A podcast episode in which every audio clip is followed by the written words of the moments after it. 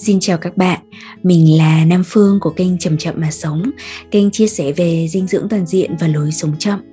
Chào mừng các bạn đến với mùa thứ 11 của Chậm Chậm Mà Sống mang tên Bài học tuổi 29.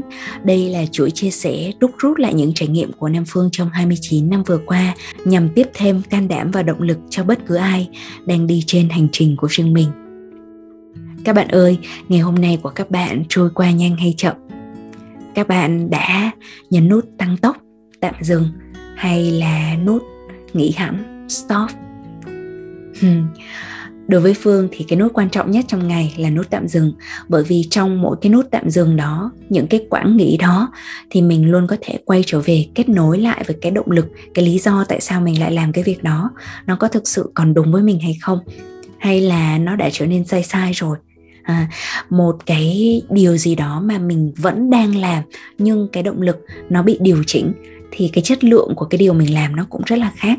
Ví dụ như ban đầu mình làm vì đam mê nhưng lúc sau mình làm vì tiền thì rõ ràng là mình sẽ có cái sự cuống vội hơn mình sẽ lo lắng về deadline hơn. À, mình sẽ ít cái sự tận hưởng hơn. Thì đấy là một ví dụ. Ngoài ra thì ở trong những cái quãng tạm nghỉ thì phương nghĩ rằng là đôi khi nó chỉ cần rất ngắn thôi nó không nhất thiết phải là cả buổi trời dù cho điều đó, nếu bạn có khả năng thì bạn cũng nên cho mình ở một lúc nào đó khi mà mình tạm nghỉ vì mình mệt. Đôi khi là cái quãng tạm nghỉ của mình nó cũng chỉ cần một vài hơi thở hay là một cái liếc mắt lên bầu trời xanh và thấy rằng là, ô, hôm nay trời đẹp quá, hôm nay trời vẫn xanh, mây vẫn trong và nắng vẫn rất là vàng. Thì như thế là được rồi, đúng không nào? Chia sẻ vui với các bạn như thế.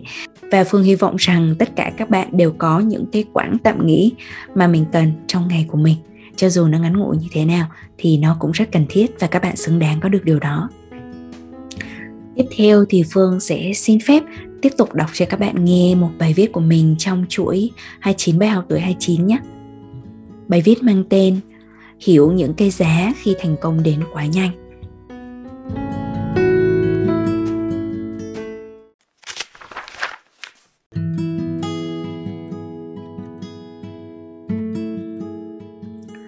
Chị phải chuẩn bị để lỡ thành công ập đến nhanh quá, chị đỡ không kịp đâu chị ạ. À. Sáng nay có đứa em ngồi tư vấn kỹ thuật web cho mình đã nói câu này với vẻ mặt rất nghiêm túc. Rồi sợ mình chưa tin, cô bé khẳng định, chuyện này có thật đấy chị ạ. Ừ ừ, chị biết là thật, vì nó đã xảy ra thật với chị mấy lần rồi, ngắc ngoại luôn. Mình cười cười, nhớ lại một vài giai đoạn gọi là thành công ngày trước. Đã thấy ruột muốn quặn lên, như kiểu bị tái sang chấn. Câu chuyện thành công nhanh quá đỡ không kịp ở đây nghe như một lời khoe khoang. Nhưng không phải đâu, vì mình chưa dám nói đến kiểu thành công đích thực, đầy ý nghĩa theo đúng mong muốn của trái tim mình. Thành thật mà nói mình không tự hào về những giai đoạn này như những giai đoạn vượt qua được khó khăn. Mình chỉ dám nói đến loại thành công về tăng trưởng, về con số cái đã. Vì đó cũng là một bài học mà mình đã từng học vài lần với giá đắt để bớt lý thuyết khô khan, xin kể luôn hai câu chuyện thực tế nhé.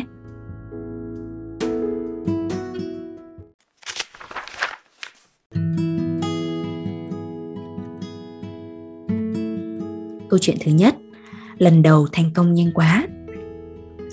Như đã mặt dày tự khoe trong vài bài viết trước, cùng series này mình đã có khá khá thành tích từ giai đoạn sinh viên với sự tò mò ham học và bản tính táo bạo mình đi một vòng thu gom một số thành tích học tập lẫn hoạt động xã hội, lãnh đạo các tổ chức, thi thố rồi là giao lưu quốc tế. Ra trường, mình lại tiếp tục giữ được đà đó với vị trí quản lý, mức lương cao và được trao cả cổ phiếu của một công ty công nghệ phía bên hàn quốc. Chưa kể là đã đi tập thể dục và ăn uống ngày một khoa học hơn nên mình đã bớt xấu, bắt đầu có người yêu. Nói chung mọi thứ dường như viên mãn hết mức. Thế nhưng khi mới tầm 22 hay 23 tuổi, mình chưa hiểu nổi bản chất của những thứ đang ồ ạt đến với mình. Tiền, quyền sở hữu của một công ty nào đó, năng lượng sáng tạo, thậm chí sự trung thành đáng ngạc nhiên của nhân viên. Chưa hiểu nên mình chưa trân quý. Tiêu tiền không kiểm soát, chủ quan, kiêu mạn, kém đầu tư nguyên liệu sáng tạo cho chính mình. Những gì được dạy trong nhà trường thì không áp dụng được gì hết cũng chưa hiểu mình xíu xiu gì, nên khi thử thách đến thì chỉ biết bơi bơi theo bản năng thôi. Stress mà không biết là mình đang stress. Cô đơn mà phủ nhận là mình đang cô đơn. Các cảm xúc khó khăn ư, dường như không thể có đủ chỗ trống trong cuộc sống để mà ngồi xuống mà nhìn vào được. Đến khi đang trên đỉnh cao thành công, cũng là đỉnh cao của stress thì bố mất. Một cú sốc trời giáng như vậy khiến mình muốn gục ngã. Ừ muốn thôi nhưng vẫn cố kéo mình đi trên đà cũ được một thời gian khá dài. Thậm chí nhận thêm việc để khóa lấp chỗ trống vắng trong tâm hồn, mà cứ tự đánh lừa là bản thân cần làm hay thích làm. Mình tự kìm nén các cảm xúc và ém nhẹ mọi thứ khó khăn trong lòng rất là lâu. Chỉ mãi đến khi đứa bạn thân lên thăm sau một năm mình chuyển về Đà Lạt, lúc hai đứa ngồi một mình ở trên bờ hồ, mình mới bật khóc nức nở. May mà những năm tháng đó, sâu thẳm bên trong vẫn có cái biết sáng suốt hơn, hoạt động ngầm và dẫn dắt mình đến nơi cần đến, gặp những người cần gặp. Nhưng đó sẽ là những câu chuyện kể sau.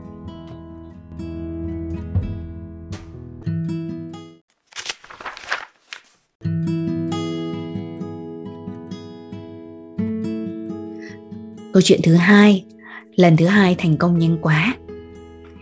Câu chuyện không đơn giản như mô tuyết đến một nơi để chữa lành và từ đó sống an ổn hay chuyển sang công việc mới ý nghĩa hơn và từ đó hạnh phúc như nhiều bạn đang ngầm mong đợi được nghe. Sự thay đổi môi trường sống, công việc hay quan hệ với ai đó có thể là những nhân duyên quan trọng trên hành trình, nhưng không có cái gì ngoài ta có thể trở thành liều thuốc bách bệnh. Ta phải tự mình đi thu nhặt hết những bài học cần học trên trường đời – khi mình chuyển sang nghề health coach mình bắt đầu vỡ vạc ra nhiều điều về bản thân lẫn cuộc đời hơn tuy nhiên trong suốt những năm đầu tiên mình có ít sự vững vàng và quyết đoán đi trên một hành trình hoàn toàn mới đòi hỏi mình phải làm lại từ đầu Trước đây làm nội dung giải trí nào ra thì mấy triệu người xem là chuyện bình thường. Bây giờ nội dung phải có tính chuyên môn và thực sự hữu ích, phải chạm vào trái tim của chính mình đã. Cũng không có văn phòng, đội ngũ, nhà đầu tư công cụ phân tích dữ liệu như trước. Mình lọc cọc làm từng bài viết về sức khỏe. Cứ tưởng là sẽ đi lên từ từ thôi ai dè sau nửa năm thì lại vô tình làm ra nội dung viral. Cuộc đời thật lắm bất ngờ. Chính mình dù đã từng làm nội dung viral trước đó cũng không thể ngờ được là nội dung mà mình nghĩ là chỉ thuần túy mang tính thông tin khô khan lại được quan tâm đến thế.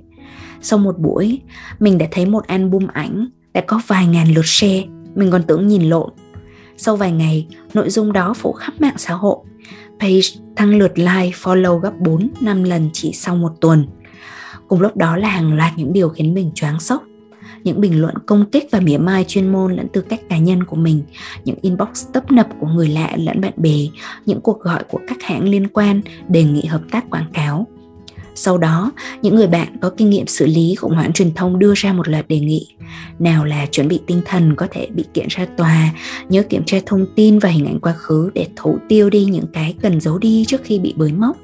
Nào là chúc mừng vì haters make us famous, tức là ý người đó nói rằng là những cái người ghét bỏ mình sẽ giúp cho mình nổi tiếng hơn. Fan thì đi bên vực thần tượng, tự giúp mình chiến đấu với những người đang ghét bỏ và công kích mình người thì có ý tốt, muốn giúp mình kết nối và học hỏi thêm với chính người đang công kích mình, để anh em hiểu nhau hơn. Sau đó là một loạt các chiêu trò bắt nạt ảo khác mà giờ mình cũng chẳng thể kể hết nổi. Mình lâm vào tình trạng không biết làm gì đành tắt máy đi dạo mấy đêm liền. Rồi sau đó thi thoảng ngoi lên thì chỉ dám hé mắt đọc vài bình luận, rồi lại phải viết đủ thứ cập nhật, đính chính, đưa thêm thông tin để thỏa mãn công chúng các bên đòi hỏi mình khá chắc chắn là với bất cứ ai từng được đột ngột chiếu spotlight mạng xã hội vào mặt như mình, đều hiểu độ nóng của nó. Khi người ta được nấp sau một cái nick mạng, và với họ mình cũng chỉ là một cái page, người ta có thể cư xử tàn nhẫn hơn rất nhiều so với trong đời thực, khi ta có thể nhìn trực tiếp vào mặt nhau.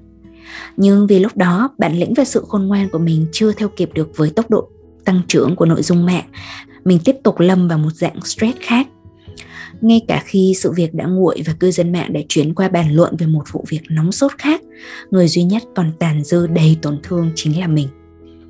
Đến mức vài tháng sau, khi mình tổ chức các lớp học và bán cháy vé, mình cũng sẽ lâm vào tình trạng hoang mang vì tưởng tượng là sẽ có anti fan đến học chỉ để làm bể mặt mình. Chẳng là từ thời sinh viên, mình đã chứng kiến những sự việc tương tự như vậy từng xảy ra với một người trẻ khác nhưng chứng kiến thôi thì quên rất là mau, chỉ đến khi ở trong tình trạng tương tự người ta mới thấy thấm thía. May mắn cho mình là chuyện đó không diễn ra, hàng loạt lớp học xuân sẻ, nhưng thành công quá nhanh lại đẩy mình chạy liên tục để theo kịp cái guồng quay tự tạo đó, còn chả vui nổi với tăng trưởng các kênh và doanh thu từ lớp học tí nào. Mình chỉ thấy kiệt sức và trống rỗng thế là mình nghỉ hẳn vài tháng. Mình đã đi ấn độ học yoga, du lịch bụi và cũng để tìm câu trả lời cho nhiều câu hỏi. Một trong những câu hỏi đó là, có cách nào thành công mà cùng lúc đó vẫn cân bằng và hạnh phúc hay không? Hành trình tìm ra câu trả lời cho câu hỏi này sẽ hẹn ở dịp khác.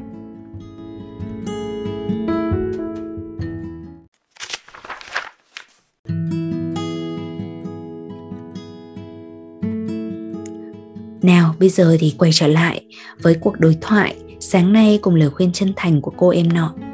Em đang làm marketing cho một diễn giả nổi tiếng hiện nay và nhận định của em dựa trên việc chứng kiến diễn giả này cùng đội ngũ đã trải qua những điều tương tự. Mình đồng ý với nhận định sau đó của em khi mình chưa có mức độ tăng trưởng như ý, mình có thể thấy được nhiều điểm hay. Mình có thể kịp chuẩn bị cơ sở hạ tầng và làm quy trình rõ ràng để khi có thứ ào ào chạy đến thì mình mới sẵn sàng. Nếu không, chỉ riêng việc ngồi xử lý yêu cầu và vá lỗi cho những lũng củng trước đó của mình thôi là đủ kiệt sức đấy chị ạ. À. mình gật gù. Và nếu cần phải bổ sung thì mình nghĩ ngoài việc chuẩn bị cho cơ sở hạ tầng và quy trình, cái quan trọng không kém là chuẩn bị cho chính mình cho nên, bài học trong vấn đề này mình rút tỉa được là như sau. Thứ nhất là khi lên kế hoạch, ta đừng chỉ lên kế hoạch để thành công cho bằng được, mà còn chuẩn bị cho cả những tình huống gọi là thành công quá mức, quá nhanh.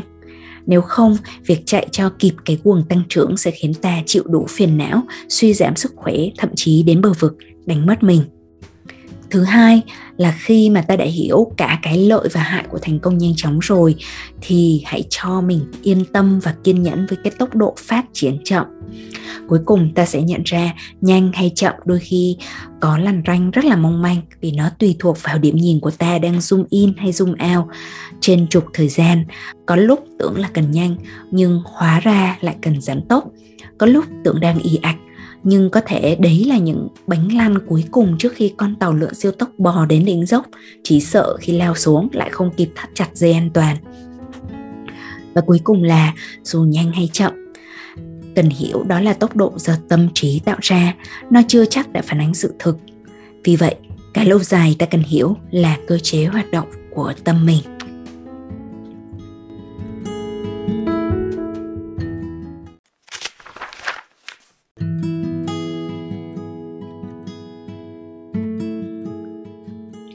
Các bạn thương mến.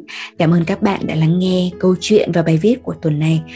À, bản thân phương một lần nữa rất là thấm thía à, cái câu chuyện về phát triển chậm hay là nhanh của mình. Và nhanh hay chậm đôi khi nó chỉ là do tâm trí của mình mà thôi. Và nói đến đây thì phương à, nhớ đến một cái video trên TEDx mà Phương đã từng xem rất là thú vị của nhà vô địch à, lặn cá và săn cá bằng thương, Kimmy Warner, tức là một người mà được ví như là Lara Croft ở ngoài đời thực. Một người mà một vận động viên rất là giỏi nữ giới.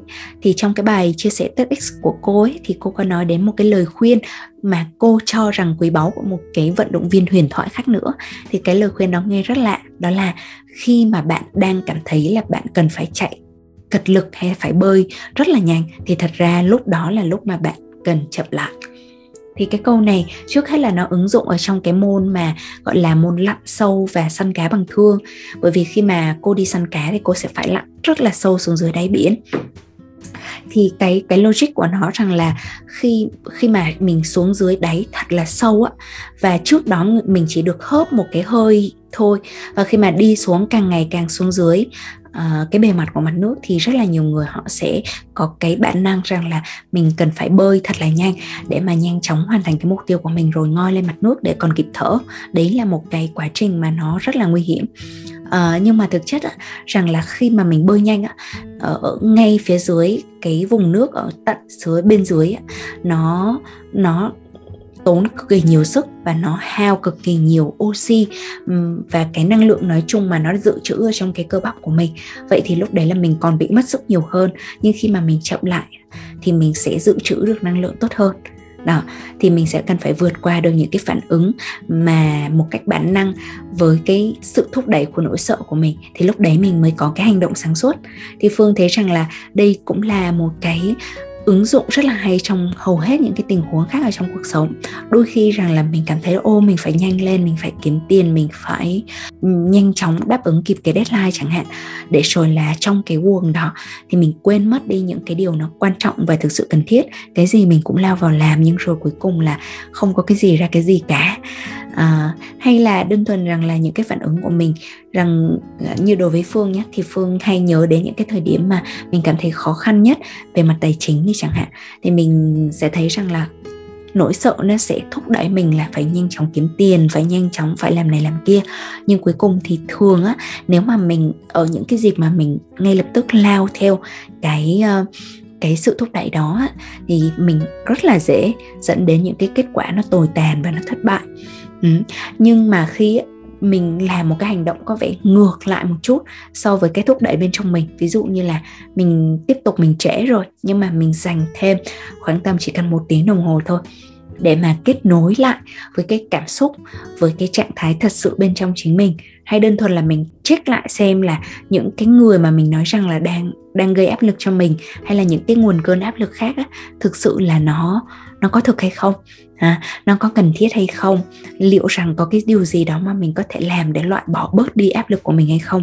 Để mà mình có thể bình tĩnh chủ động và đầu tư về mặt chất lượng và phẩm chất cho những cái điều mà mình làm tiếp theo đó thì như vậy nó sẽ tốt hơn rất là nhiều. Thôi nói dài dòng rồi, chia sẻ với các bạn như thế thôi. Cảm ơn các bạn đã lắng nghe và đây sẽ là bài viết áp chót ở trong chuỗi bài học tuổi 29 mà mình sẽ đọc cho các bạn. Thì à, hẹn gặp lại các bạn vào bài viết cuối à, mà sẽ ra mắt vào thứ bảy của tuần này nhé. Bây giờ thì xin chào tạm biệt và hẹn gặp lại các bạn. Chúc các bạn có ngày thật vui và đêm thật yên.